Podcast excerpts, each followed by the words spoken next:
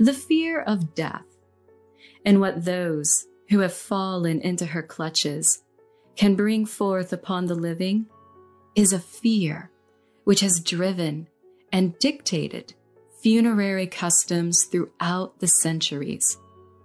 Underneath the spectacle of ornate showings of last respects and tokens of remembrance are ancient precautions, means of ensuring that the dead remain as such and that their spirits are kept at bay. It ensures that the body, now defiled by death, is safely disposed of, unable to spread more of its morbid affliction to the living by means of its uncleanliness. The first known ritual burial by humans appears roughly around 100,000 years ago in the Tabun Cave, located in modern day Israel. In the cave, the remains of a Neanderthal woman and a small child were found, both placed on their sides and surrounded by over 70 red ochre stained tools. The placement of the bodies and the objects surrounding them is believed to be one of the earliest evidence of ritualized burial.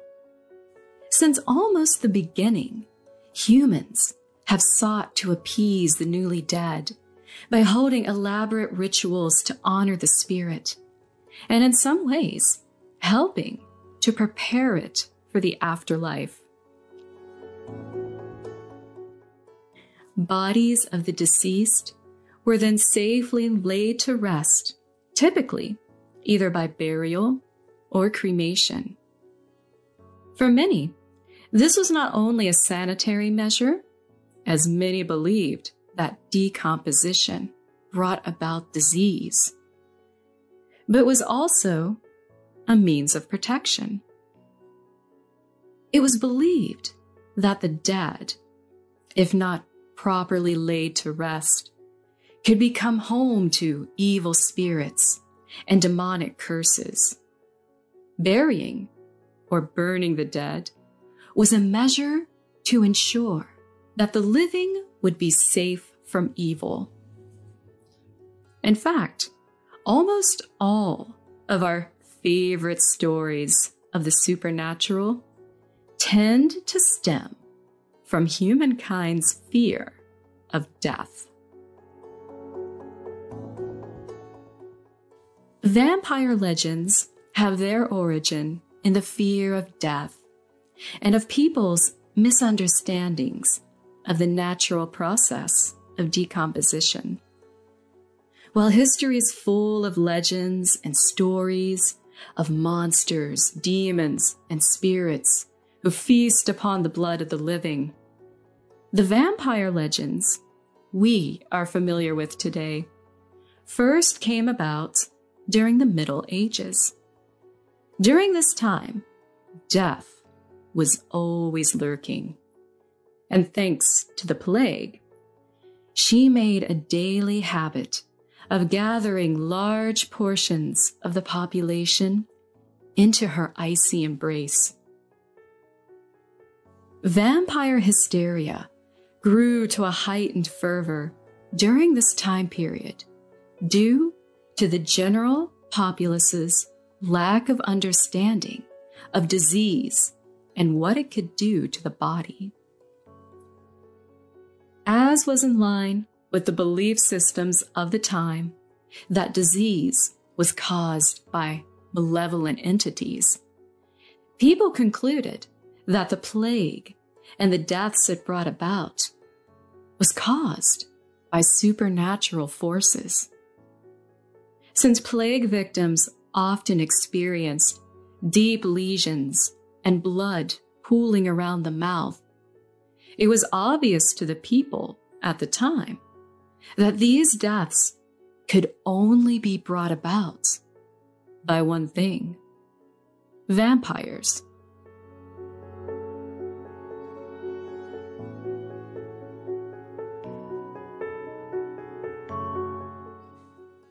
On a dreary winter's day, a prominent English chronicler made his way through the muddied path of a neglected town cemetery. He was on a most unlikely quest for a man of such a sophisticated and scholarly nature. He was looking for vampires. William of Newburgh was quite a renowned figure during his time. He was a dedicated historian, known for creating some of the most important and valued historical works of the 11th and 12th century. He carefully penned his knowledge of not only classical writings and history, but also spent a great deal of his time talking to people and preserving English oral traditions, including folklore and legends. One legend, which he kept encountering time and time again, was that of the vampire. Or, as it was known then, a revenant. The frightening tales of the dead feasting upon the living piqued his interest, as the tales were all quite similar in nature. Many of the eyewitness accounts came from people who seemed respectable and would seemingly reap no benefit from manufacturing such a story. William, like many others of his day, was also trying to make sense of the plague that ran rampant in his homeland. He, like everyone else, pondered what dark forces were at play to cause such a brutal disease to sweep across the land. Since vampire stories always seem to coincide with plague outbreaks, William became intrigued. He felt that the answers to the plague and its origin may very well lie in the strange stories of the undead.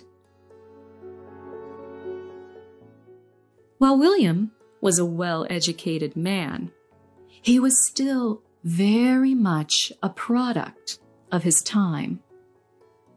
William lived during a period of history when superstition reigned and when fear of demons and dark forces were a very real part of life.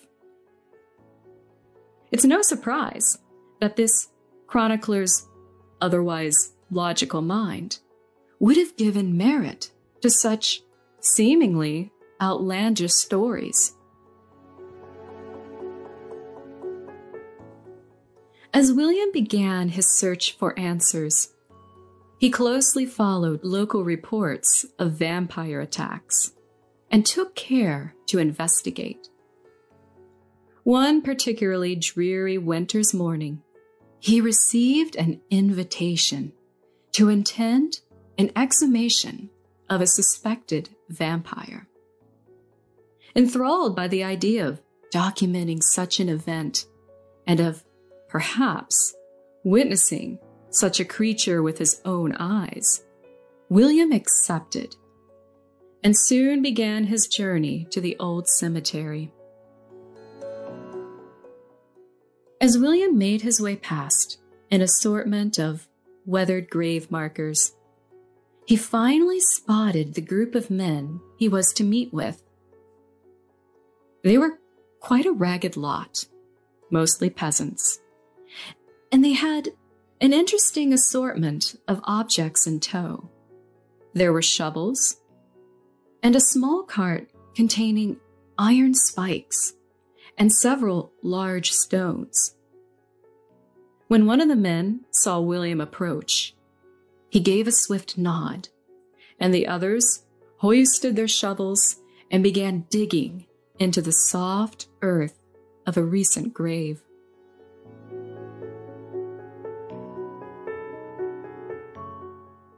The crisp gray winter's afternoon, with its light fog and rain drizzling down made the whole affair seem all the more mysterious as it lent a sense of foreboding into the air.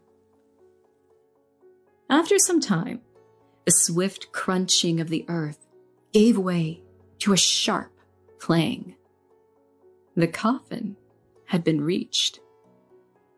The men struggled for a few moments to pry open the lid, and when they finally did, the body of the occupant, a young man, was revealed. As they looked upon the corpse, a silent shock swept across the party. Though dead for quite some weeks, the corpse appeared fresh. The skin still had a glow about it. The stomach appeared distended, as though it had recently feasted. And most shocking of all, blood could be seen pooling around the mouth. William stared in awe as the realization washed across him.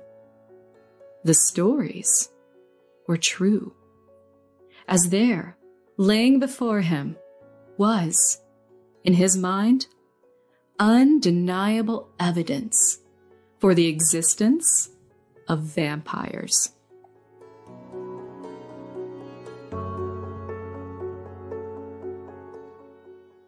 After saying a prayer over the corpse, the man in charge of the group grabbed an iron stake from the cart and thrust it into the corpse's chest. Then he drove spikes into each arm and leg to ensure that the vampire would not be able to rise again. To finish the job, a stone was placed in the mouth and a larger stone on top of the corpse. Afterwards, the coffin was sealed shut with fresh iron nails and reburied. William would later record the event, penning that he had witnessed firsthand a walking corpse with belly engorged from feasting upon human blood. He recounted how, when unearthed, it was sleeping in the grave, waiting for nightfall so that it could stalk the land under the cover of darkness. William also shared his personal views of what he believed the vampire's purpose was and who it answered to. William stated that the vampire phenomenon came about due to a curse. A curse which was placed upon a corpse by the devil itself. The cursed corpse acted as a puppet, spreading disease and bringing about death.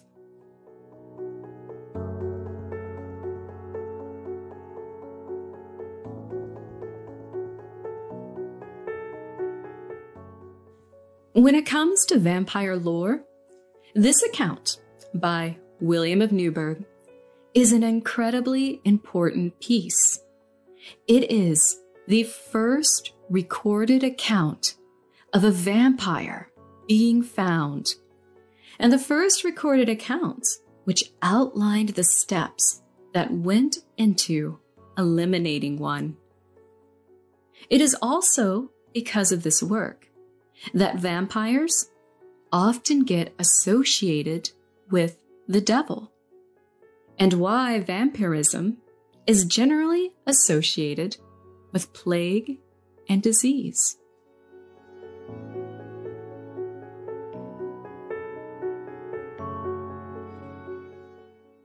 While the Middle Ages were a time rife with stories of the dead feasting upon the blood of the living, the label of vampire doesn't come about until a few centuries later. It wasn't until the late 1600s that the term vampire officially comes into use. And the basis of the legend that we are familiar with today begins to take form. In the late 1600s, a wave of deaths began to wash over Slavic countries. Villages and towns all over began experiencing an alarming string of strange deaths. Even more worrisome, the majority of these deaths were often caused by ordinary people who would suddenly, without rhyme or reason, become violently insane. In many of these cases, the startling violent behavior would reportedly occur shortly after being bitten by a strange animal, which was said to later shapeshift into a human like figure.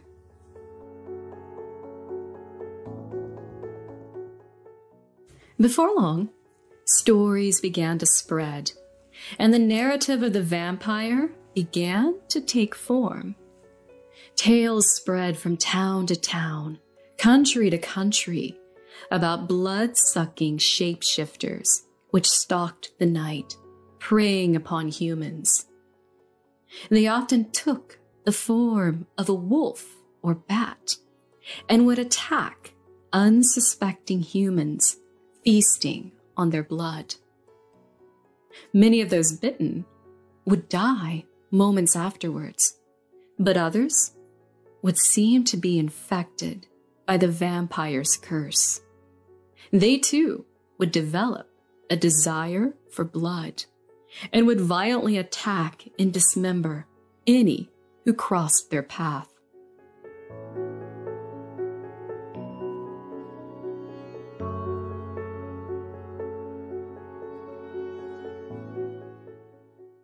In the mid 1700s, vampire hysteria was in full force and was only reinforced by a series of events involving a hajduk, or a peasant infantry soldier, named Arnold Paul. In 1718, Arnold Paul's life took an unexpected turn when the Habsburg monarchy annexed a large portion of Serbia and the northernmost part of Bosnia. Previously under Ottoman control, these areas were already weakened by war, and the inhabitants of the areas had almost been wiped out.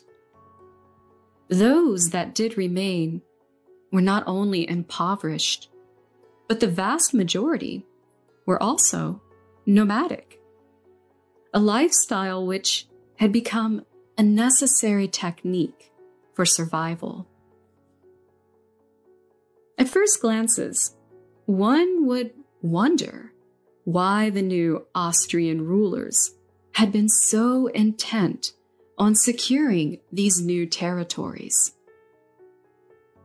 The lands lacked any sustainable farmland, and the sparse, impoverished population would certainly not be able to provide any wealth to the monarchy. However, the new Austrian rulers had dreams of reviving the area and its economy and turning it into a successful and thriving Austrian colony.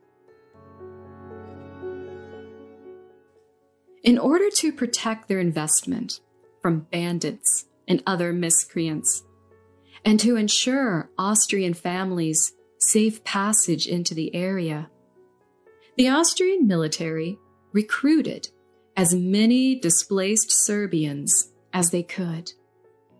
The young men they targeted were easily won over by the promise of steady pay and, most importantly, of land of their very own. Something which, until then, was fairly unheard of in the area. It's no surprise that a great many young men applied, eager to bring themselves and their families out of poverty and away from the hardships of nomadic life. One such young man was Arnold Paul. Until then, Arnold, like most, had lived in a rather dreary existence.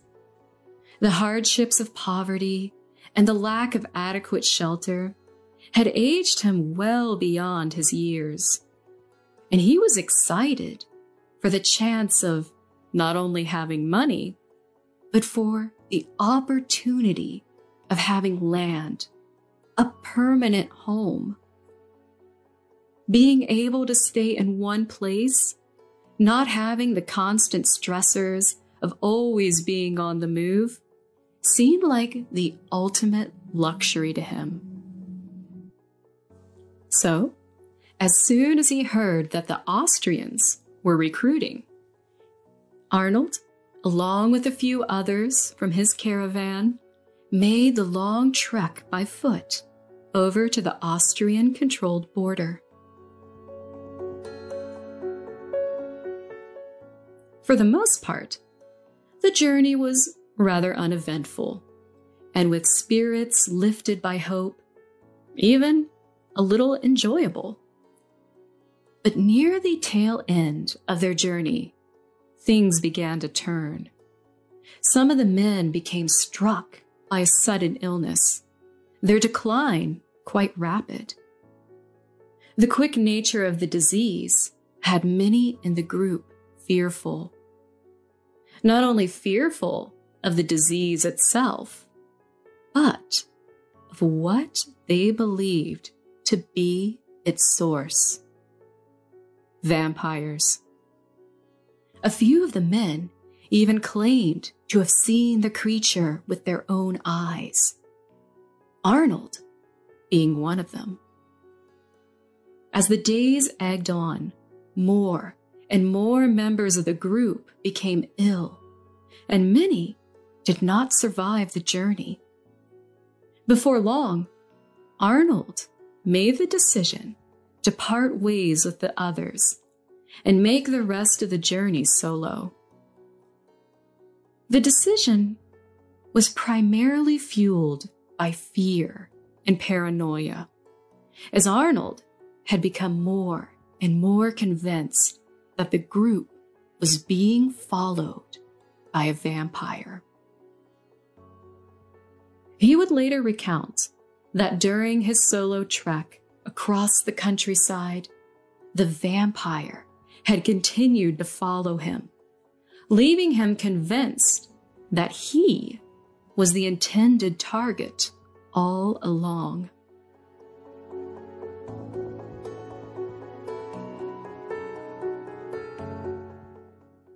One evening, while setting up camp for the night, the vampire attacked. Arnold flailed about in a panic struggle, but managed to fight it off by thrusting one of his tent stakes into its side. The startled creature retreated, but not before it had managed to sink its fangs into Arnold's shoulder. Knowing that the bite could lead to him falling victim to the vampire's curse, the same maddening illness that had befallen the others in his group. Arnold knew his only chance for survival was to hunt down and kill the vampire.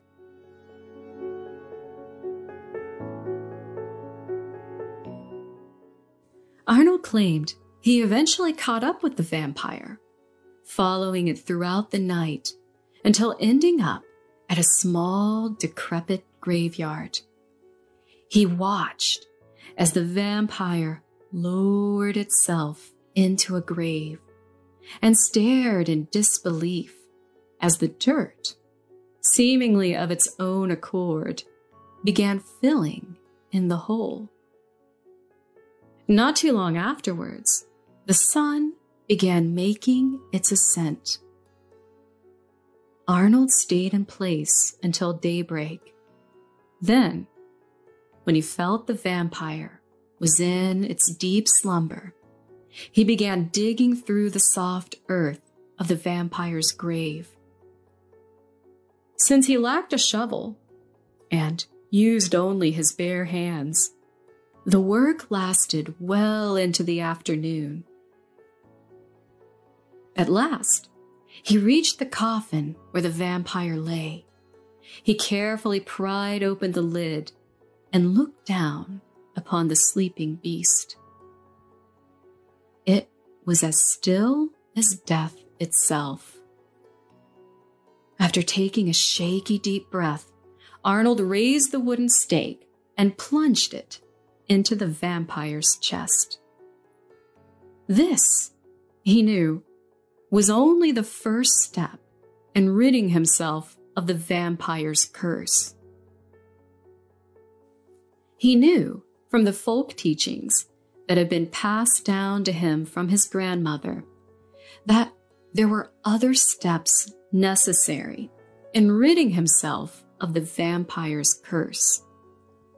First, he had to make a paste out of the grave dirt and the vampire's blood.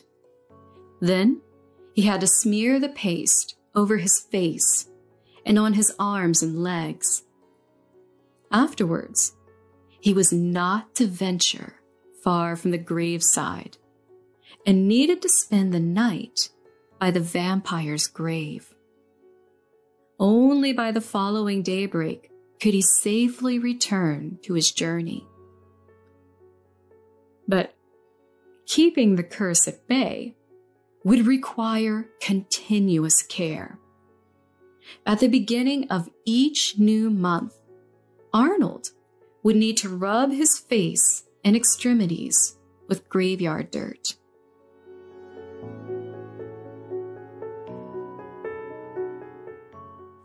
Eventually, Arnold made it to the Austrian military post and was processed and assigned his duty. Now, some protected the border, but others were stationed further out. Arnold was assigned the roaming infantry, and he and the others patrolled the outskirts, keeping bandits at bay. Arnold took to his duties, and he and the other men got along quite well. In fact, Arnold was so at ease with his new position that he lost track of time and had completely forgotten about the need to acquire graveyard dirt.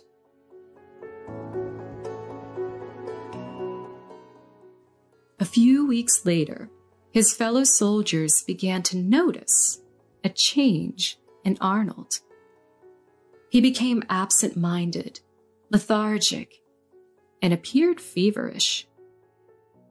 A short time later, he developed a rather violent temper, and some of the men became fearful of his reactions. Those fears, as it would turn out, were quite justified. As one day, Arnold, in a fit of madness, began attacking and murdering his fellow soldiers. He then made his way over towards a small nearby village, attacking and murdering several people before he himself was killed.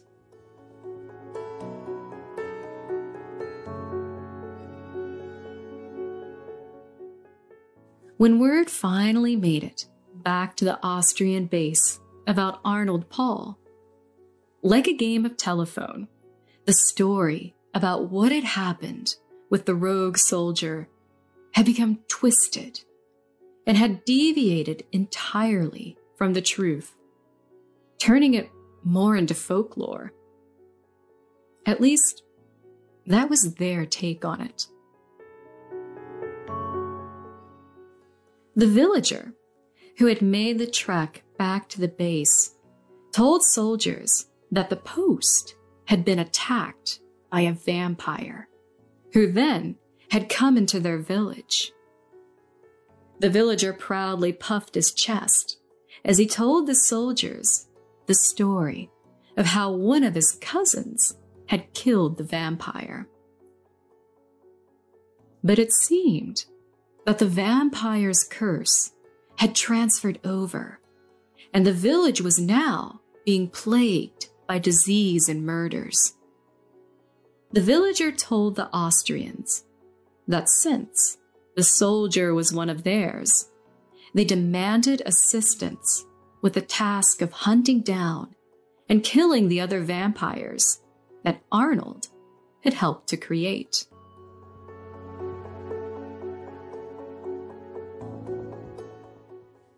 While they scoffed at the idea of vampires, the Austrians were concerned that there might be a plague sweeping through the village, which could, in turn, kill off more of their men. Because of this, Austrian forces sent out a group to investigate the happenings in the village. Of those men assigned to the task was a young German doctor by the name of Johann Flückinger. The doctor, however, was not an eager participant.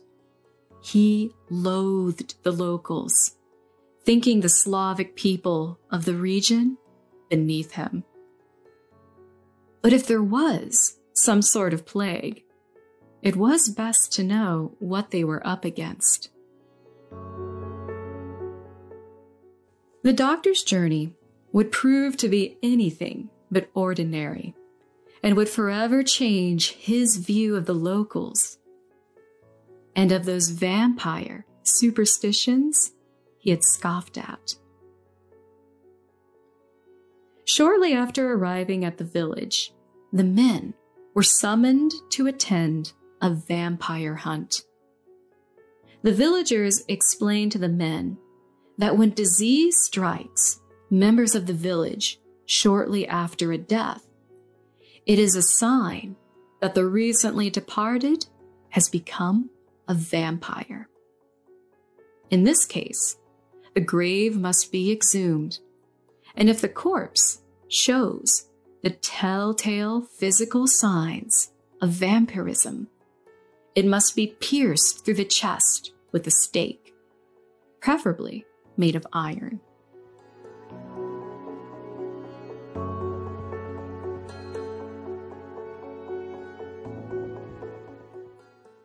During this particular hunt, the prime suspect was a woman named Stana. Stana, only 20, had died during childbirth several months earlier, and many of the villagers had recently claimed to have seen her roaming about at night.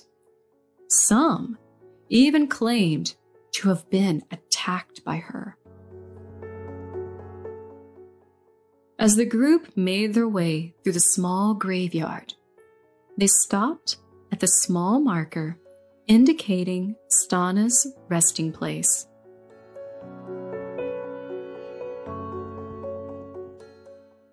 The ground was hard, and it took the group quite some time until they finally reached the coffin. After the lid was lifted, everyone gathered around to peer at the corpse. After a brief moment of silence, one of them said, It looks like we found our vampire. The doctor pushed past a few of the soldiers to get a better look and was surprised by what he saw. The woman inside of the coffin, though supposedly being dead for months, still appeared fresh, with no visible signs of decay. She looked almost as if she were merely sleeping. Her stomach appeared full, and there seemed to be a small amount of blood trickling from her mouth. The doctor stood motionless in disbelief until he was startled by one of the village men thrusting a large iron stake into the woman's chest. Fresh blood poured out of the wound, and the woman briefly made what could only be described as a shrieking noise.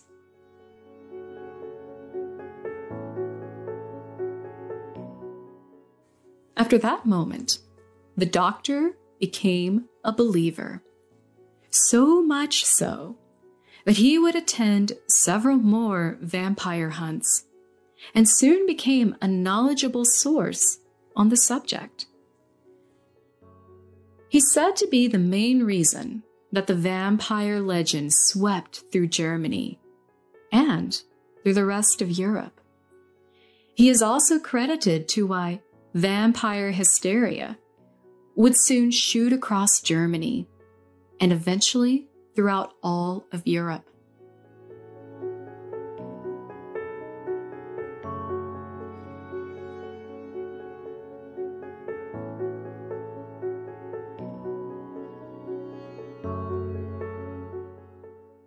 The legend of the vampire is largely based on humanity's fear of death. Not only of death itself, but of the dead as well. It's also a testament to people's misunderstanding of the decomposition process, something which, to many, is a mystery today. There are several factors which would have led to the right conditions for those vampire corpses. If misunderstood, these conditions would have fooled many into believing the corpse was indeed a vampire.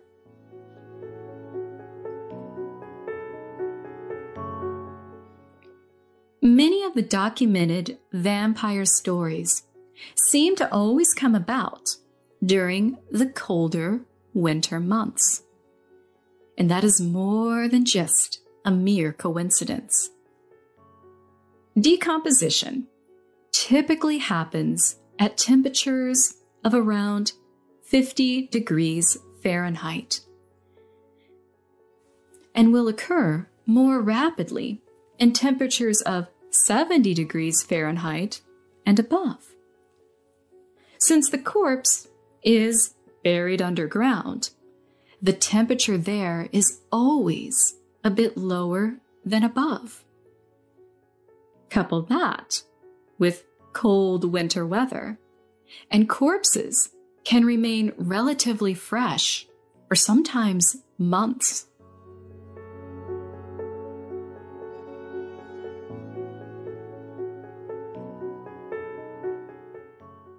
Another interesting fact is that in a majority of the reported cases of vampires, the deceased often suffered a sudden, often violent death, which resulted in significant hemorrhaging. This can also slow the decomposition process, as many of the bacteria, which assist in bringing about the decay, rely on and feed off of the protein content in blood. Less blood means a slower decomposition time. It's also interesting to note that people who die under such conditions, they would already be suspect to a wide array of supernatural traits. Many cultures viewed sudden deaths like that as being unnatural, making for a vengeful spirit who is unable to move on. We could go into why bellies would appear full and explain the blood around the mouth, but the details of that gets a little gross. And I don't want to be held responsible for the ruination of any appetites. So, let's just say that too is just a part of the natural decomposition process. Now, in a lot of the stories, you'll always hear of the vampire, the corpse, shrieking when it's being stabbed. And that really would have happened whenever they were thrusting the stake into the corpse, that would be pushing out a lot of the gases that had been building up, which would have escaped through the mouth, passing through vocal cords, and it would have made that weird screaming sound.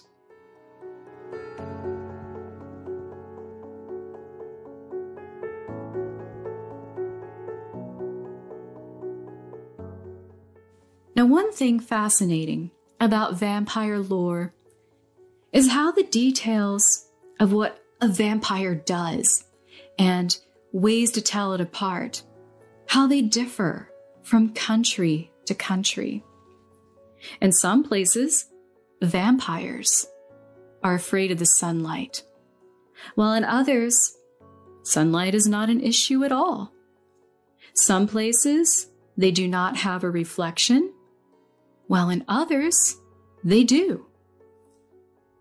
The things that seem to remain a constant is that they feast on the blood of the living, shapeshift, and seem to always go hand in hand with disease.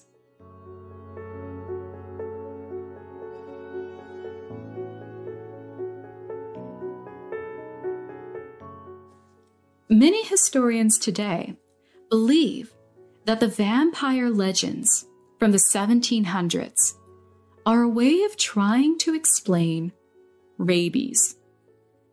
Rabies is a disease that can come on suddenly and is contracted most often via a bite from an infected animal or person. The disease attacks the brain and will result in some extreme psychological and behavioral responses. Often, the person will go mad and become incredibly violent, often attacking and biting anyone who crosses their path. If the victim survives the initial attack, they too will most likely soon meet the same fate as their attacker. Most of the attributes we associate with the vampire align with the symptoms of rabies.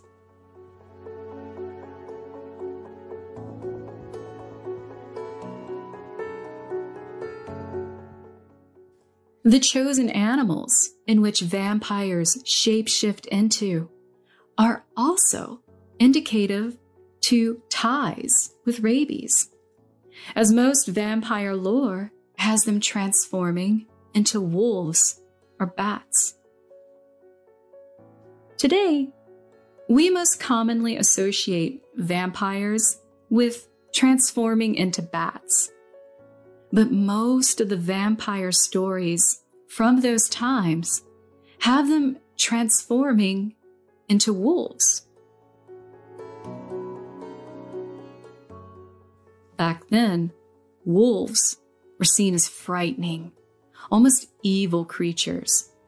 They stalked the night, hunting livestock, and sometimes even attacked people. In fact, wolves were known to go mad and would at times terrorize villages. These mad wolves, of course, were in fact rabid. And bats, of course, are another creature that is often associated with rabies.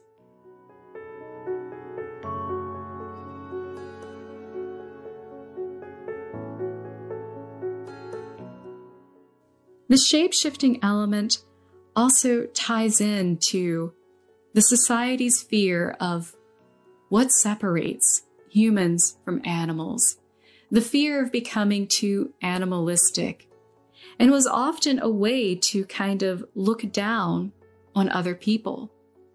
In just about every single vampire lore story, the suspected vampire is almost always a peasant and often they're almost always female as well.